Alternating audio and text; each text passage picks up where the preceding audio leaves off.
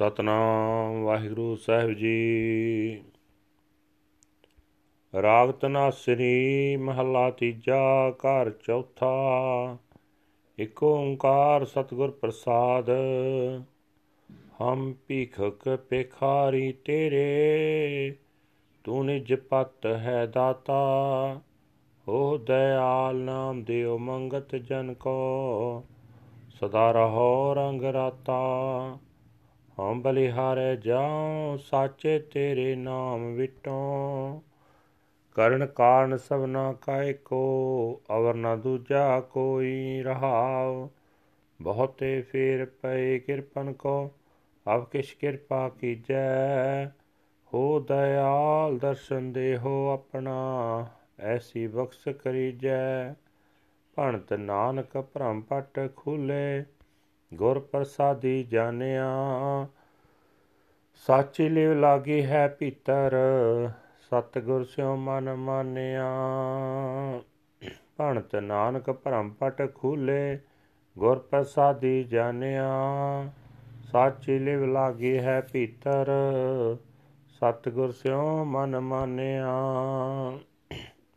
ਵਾਹਿਗੁਰੂ ਜੀ ਕਾ ਖਾਲਸਾ, ਵਾਹਿਗੁਰੂ ਜੀ ਕੀ ਫਤਿਹ।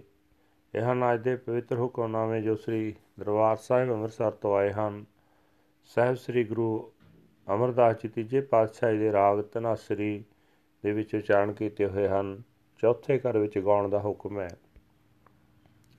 ਗੁਰੂ ਸਾਹਿਬ ਜੀ ਫਰਮਾਨ ਕਰ ਰਹੇ ਨੇ हे ਪ੍ਰਭੂ, ਮੈਂ ਤੇਰੇ ਸਦਾ ਕਾਇਮ ਰਹਿਣ ਵਾਲੇ ਨਾਮ ਤੋਂ ਸਦਕੇ ਜਾਂਦਾ। ਤੂੰ ਸਾਰੇ ਜਗਤ ਦਾ ਮੂਲ ਹੈ। ਤੂੰ ਹੀ ਸਭ ਜੀਵਾਂ ਦਾ ਪੈਦਾ ਕਰਨ ਵਾਲਾ ਹੈ।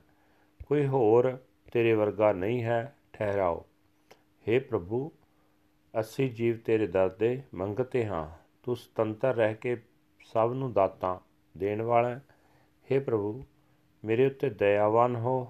ਮੈਨੂੰ ਮੰਗਤੇ ਨੂੰ ਆਪਣਾ ਨਾਮ ਦੇ ਤਾਂ ਕਿ ਮੈਂ ਸਦਾ ਤੇਰੇ ਪ੍ਰੇਮ ਰੰਗ ਵਿੱਚ ਰੰਗਿਆ ਰਹਾ।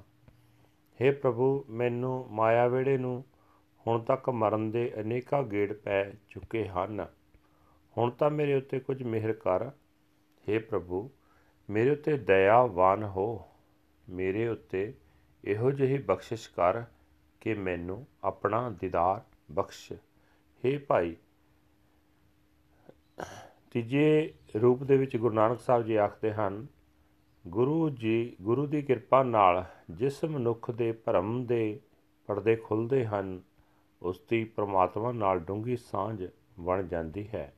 ਉਸ ਦੇ ਹਿਰਦੇ ਵਿੱਚ ਪਰਮਾਤਮਾ ਨਾਲ ਸਦਾ ਕਾਇਮ ਰਹਿਣ ਵਾਲੀ ਲਗਨ ਲੱਗ ਜਾਂਦੀ ਹੈ ਗੁਰੂ ਨਾਲ ਉਸ ਦਾ ਮਨ ਪਤੀਜ ਜਾਂਦਾ ਹੈ ਵਾਹਿਗੁਰੂ ਜੀ ਕਾ ਖਾਲਸਾ ਵਾਹਿਗੁਰੂ ਜੀ ਕੀ ਫਤਿਹ This is today's Hukamnama from Sri Darbar Sahib Amritsar uttered by our third Guru, Guru Amar Das Ji under heading Rag Tanasri, third Mahal, fourth house.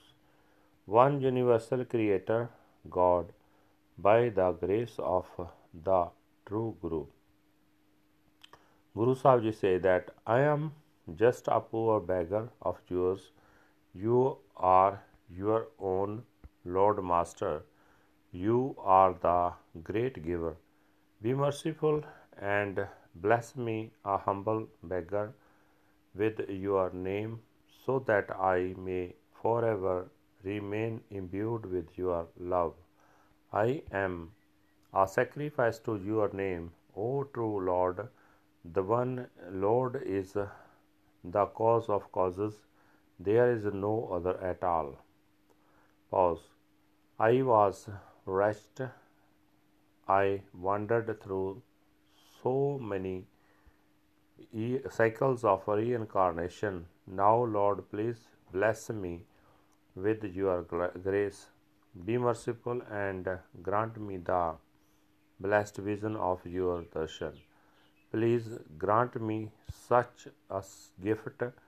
Praise Nanak, the shutters of doubt have been opened by wide by Guru's grace. I have come to know the Lord. I am filled with to overflowing with true love.